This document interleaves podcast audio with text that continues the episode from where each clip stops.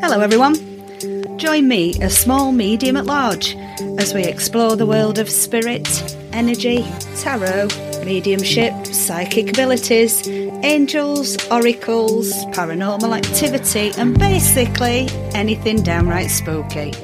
If any, some or all of those things interest you, then you've come to the right place, my friends. I'm Melanie Mahmood and welcome to the Spirit Level Podcast.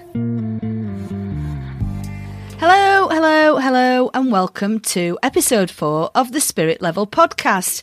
And what a week we've got in store, especially astrologically. It's the full moon in Aries on Wednesday the 20th, and this marks the new astrological year. So Happy New Year, folks. And so this full moon, the Hunter Moon, is very, very important. Any manifestation and intention work done on this full moon will set the tone for the whole of the next 12 months. You can still get in on the action, even when this episode goes out on Sunday the 24th. That's how powerful this moon is. I'm going big and hooking up with our beloved friend Maria Atherley at the Love Shack again for a full moon circle ceremony and lots of energy work, and I can't wait.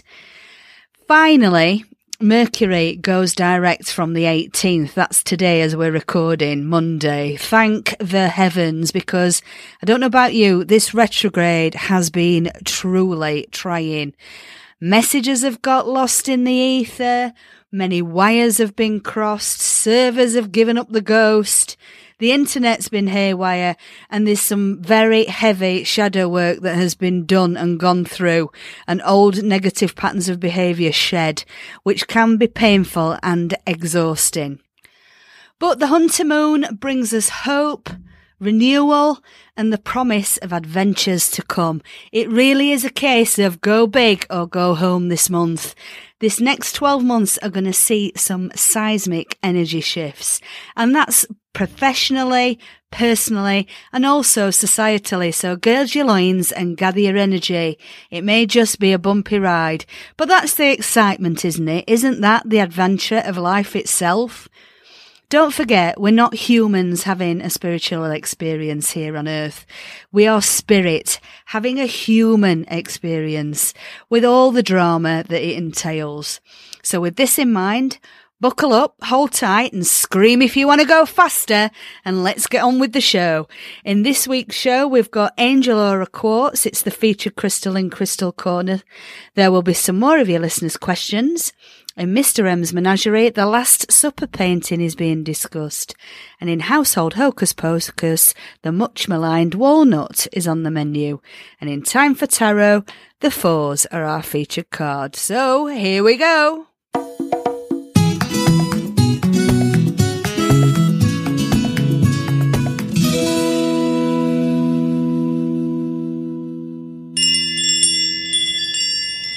Today I'm going to introduce you to Angel Aura Quartz, also known as Anandalite.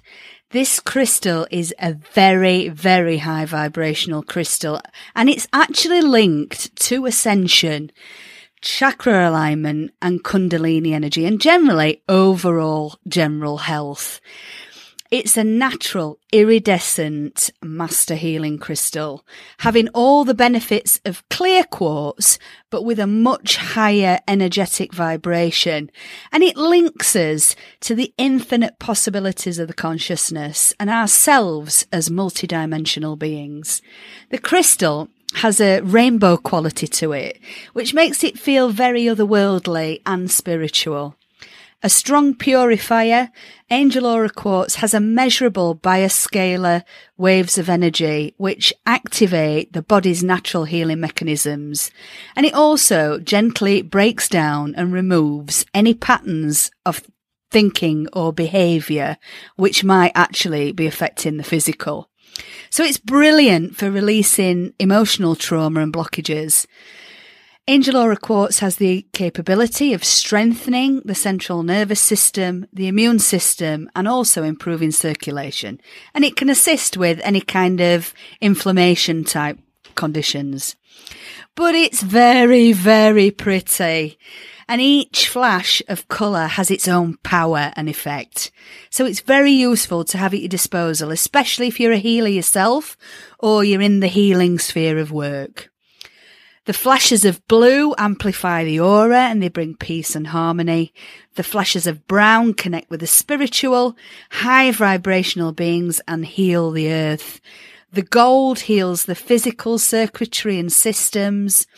The green accesses the consciousness and the red motivates the soul. So it's what I call a workhorse of a crystal. It truly is.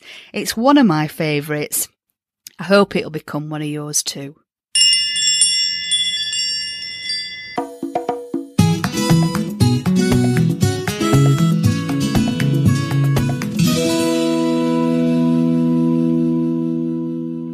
And now it's time for listeners' questions. Over to you, Mr M. Thank you, Mel, and hello again, everyone. This week, something slightly different, Mel. It needs a bit of explaining. It's from our friend here in Sheffield, Rich. Now, Rich recently lost his mum. Ivy, his mum, was an amazing woman with a wicked sense of humour, and she is very much missed by her friends and family. But Rich got in touch with us, and I'm going to read out what he sent us. Okay. Hi Mel, I need your help to explain a very strange event. I turned on my mum's mobile phone this evening to get a number for a family member. The phone had not been switched on since my mum passed away. Whilst getting the number, I happened to click on the photos. To my surprise, the first picture that came up was of my back leaving mum's bedside in A&E at the hospital. But the photo was taken as if looking through mum's eyes. To my knowledge, she never took the phone out of her bag in hospital, and she certainly didn't have it when I left her. I have looked at the phone again, and the picture is gone. It's not in any file, and it's not in the deleted or trash folder. What has happened? Wow. Hi, Rich, and much love to you and Jen. Ivy was an amazing lady, an absolute firebrand and a firecracker, and I miss her greatly. We used to have such a good laugh together. So when I got this message the other night, it choked me up a little bit because I miss her so much. So wherever you are, Ivy, love you to bits. Wow, what an amazing event. Basically, guys, I'll explain to you that I asked Richard if this was actually the last time that he saw his mum with us on the earth plane, and he confirmed that it was. So basically what I think has happened is that the last image that Ivy has of her beloved son, Rich, was imprinted on her phone, and she was able somehow, through technology and through the wonders of spirit, because they can do things that we can't even imagine, has managed to get that message to her son that she's arrived safe and well on the other side, and she remembers that poignant moment of the last time that they spent together at the hospital. So it's a nice, lovely little message from her. When Richard got back in touch with me today, he told me that he'd looked again through the phone and couldn't find it, and that the image itself had merged into another image and just disappeared. And my answer to that, Rich, was that the message had been received and understood. It was no longer required. And so what a shame we haven't got that photograph as a bit of evidence, but what an amazing and life and love affirming message Ivy has sent to you. So God bless. Love you. Yeah, thank you, Mel. And a big thank you to Rich for getting in touch with us and allowing us to feature what happened to him in this section of the show. Now, if you would like to send Mel a question, or have your question feature as a 3-card tarot reading, or want to get in touch with us for any other matter, whether it be suggestions for show content, guests, or just to get in touch, then here is how to do so. Thank you to everyone who submitted a question. There are a number of ways you can get in touch with us. You can get in touch with us via email, and the address is thespiritlevel22@gmail.com. On Facebook, on the groups, search for The Spirit Level. On Twitter, search for thespiritlevel.co.uk. We have a Twitter handle, which is @thespiritlevelU, which is a capital U. On Instagram, search for me, Melanie Mahmood, or thespiritlevel.co.uk. Or you can click on the SpeakPipe link in the episode notes and send us a voicemail free of charge. In addition, there are a number of resources for you to download and access on our website, totally free of charge, at www.thespiritlevel.co.uk. We look forward to hearing from you.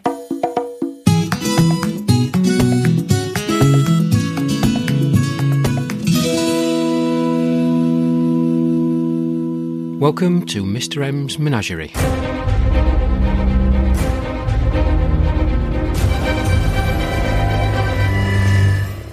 Hello everyone, and thank you for joining me this week. Our topic in this episode is one of the most famous paintings in the world, The Last Supper, painted by Leonardo da Vinci between 1495 and 1498. From its completion to the present day, it remains on the wall of the refectory in the Dominican monastery of Santa Maria della Grazia in Milan, Italy.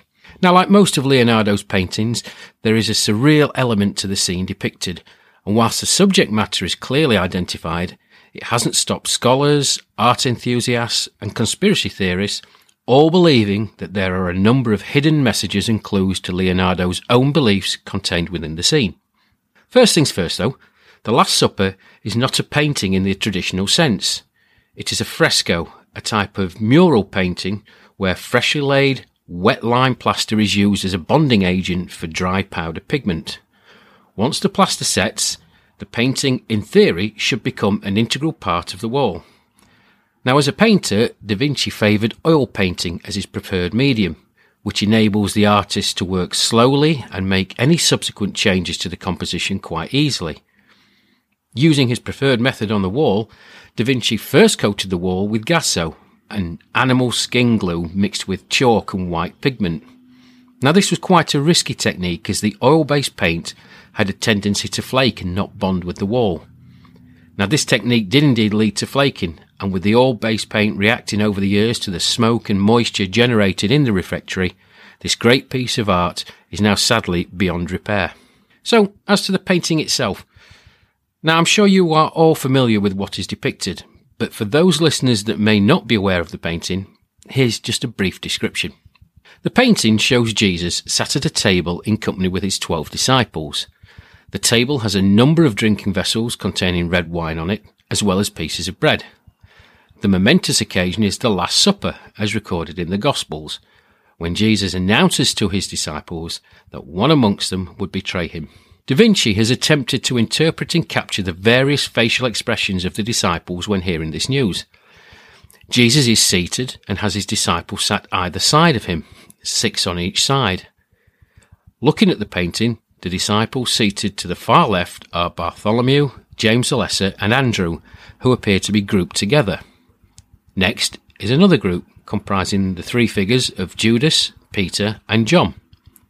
To the right, as you look, at the far right are another group of 3 disciples, Matthew, Jude and Simon.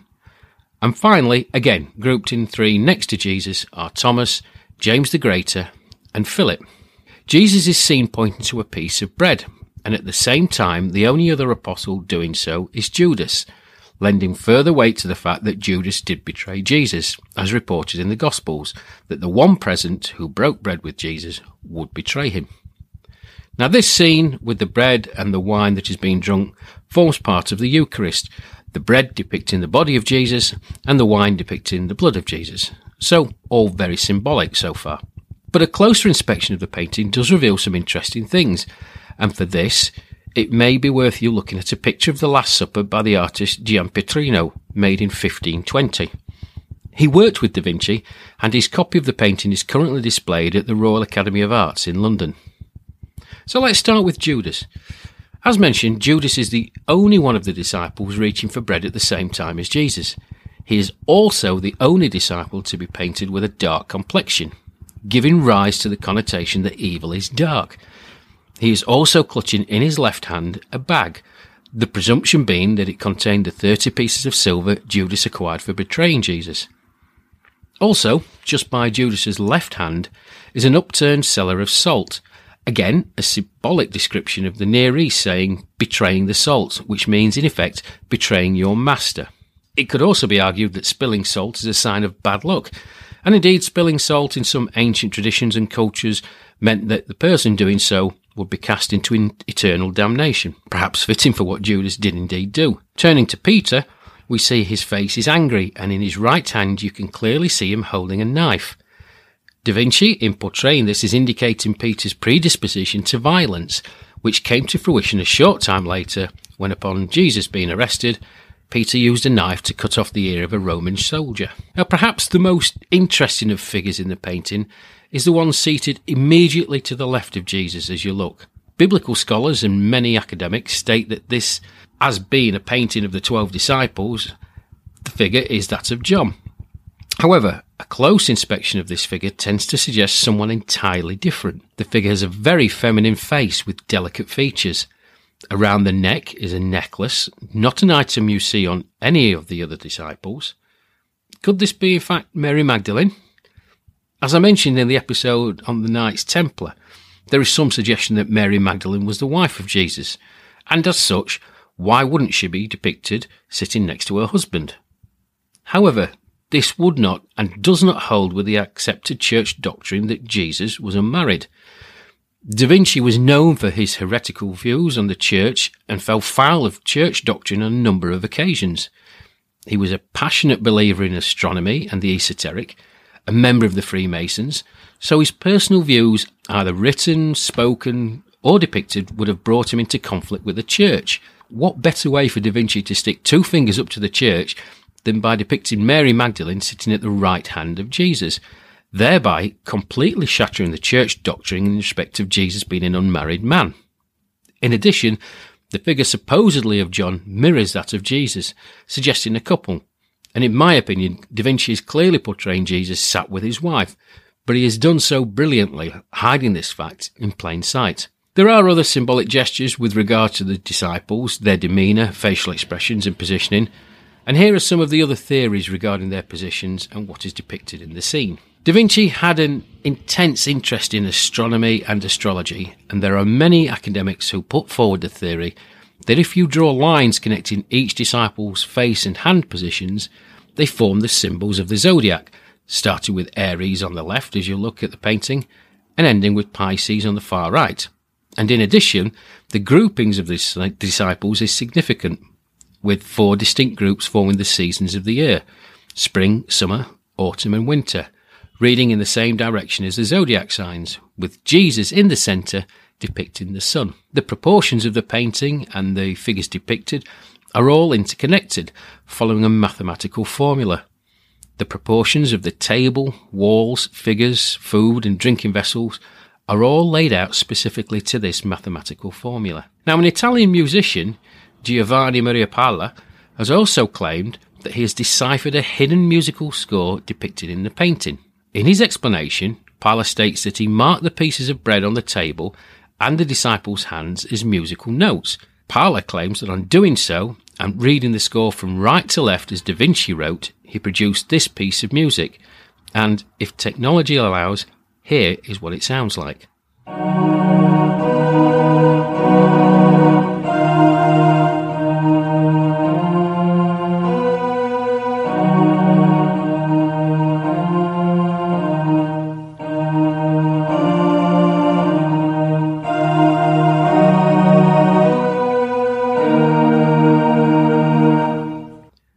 Pretty solemn, I'm sure you would agree, but it just goes to show that The Last Supper has and will continue to inspire people to suggest and theorise about what Da Vinci was actually trying to say. There is another theory that if you unite all the musical notes by lines, a type of script appears in ancient cuneiform. The script has been deciphered and translated and turns out to be a sentence written in ancient Hebrew, the sentence being Bo Neja Ujbi, which translates to, with him, consecration and glory. Now, I could go on listing a number of other theories and speculations about what are the secrets the Last Supper holds, but time is against us. What I will say is that Da Vinci was one of the most important figures in our history. He led a double life and had to, on the one hand being subservient to the church, but on the other, being of an inquiring mind, he appreciated and accepted other religions, teachings and practices that went against the established church order. He was a mathematician, philosopher, artist, sculptor, academic, mystic and teacher. And I'm sure that amongst his writings and paintings, of which The Last Supper is but one, there are a wealth of secrets that Da Vinci has hidden in plain sight, waiting for us to discover. So that brings me to the end of this episode. I hope you have enjoyed hearing about The Last Supper painting. Please have a look online. There is a wealth of information about the painting and the theories about it, some quite thought-provoking, others not so.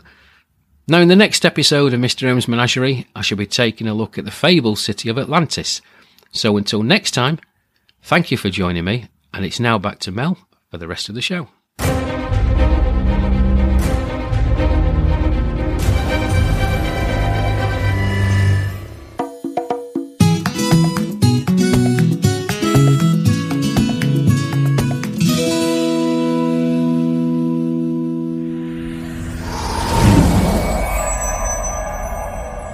Welcome to this week's Household Hocus Pocus, and this week, folks, we have walnuts on our magical menu.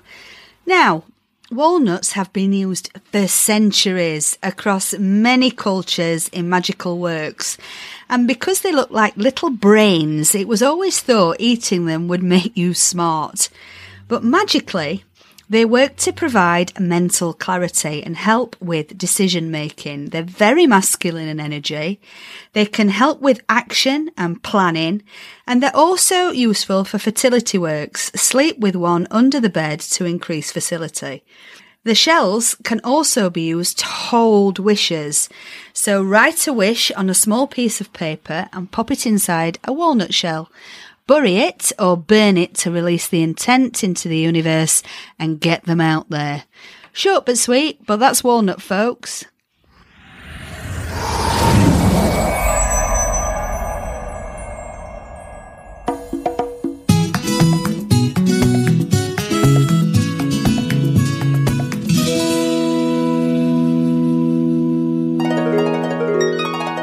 Welcome to this week's Time for Tarot, and this week we're looking at the fours, and as ever we will start with the Four of Wands, and the Four of Wands is a lovely card. It's all about celebration, it's about harmony, marriage, home, community. It can indicate that they are a hard-working couple if you are talking about a romantic kind of spread. They're content with their situation. And it can also mean not taking any chances. So that's in work or business, or it can also mean that somebody wants to be self-employed. In reverse, it means the exact opposite, and it means a breakdown in communication usually and a transition of some kind. But it's the home card. This is the home security card that I feel. The Four of Cups is about mediation, apathy, and not seeing what is being offered to you. This person could be being offered love, but they've been hurt before, so they're wary of it. They're unsure of what is being offered. In reverse, it means boredom. It means missed opportunities and being a bit aloof. So on to the Four of Swords. This is the recuperation, the relaxation, and it's a recovery from physical or emotional issues. It's the rest card, basically.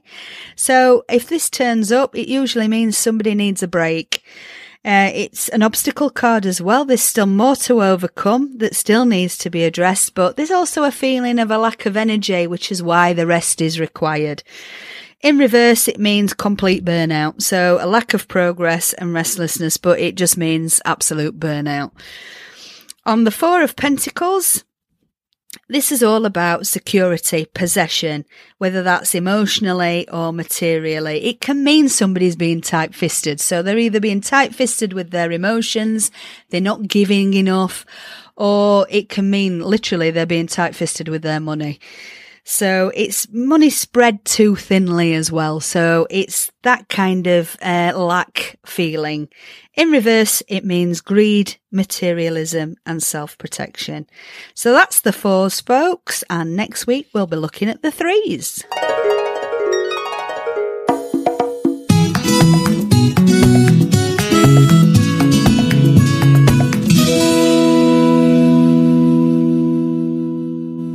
Well, that's it for this week, folks. Coming up in next week's show, we have Black Kyanite as the featured crystal in Crystal Corner. There'll be some more of your listeners' questions. And in Mr M's Menagerie, the Lost City of Atlantis is being discussed. Ooh. In Household Hocus Pocus, we move on to rituals and practices, and in Time for Tarot, the threes are our featured cards. A big thank you to Buzzsprout for hosting us and for their technical help and advice, also to the folks at Audacity and Ophonics.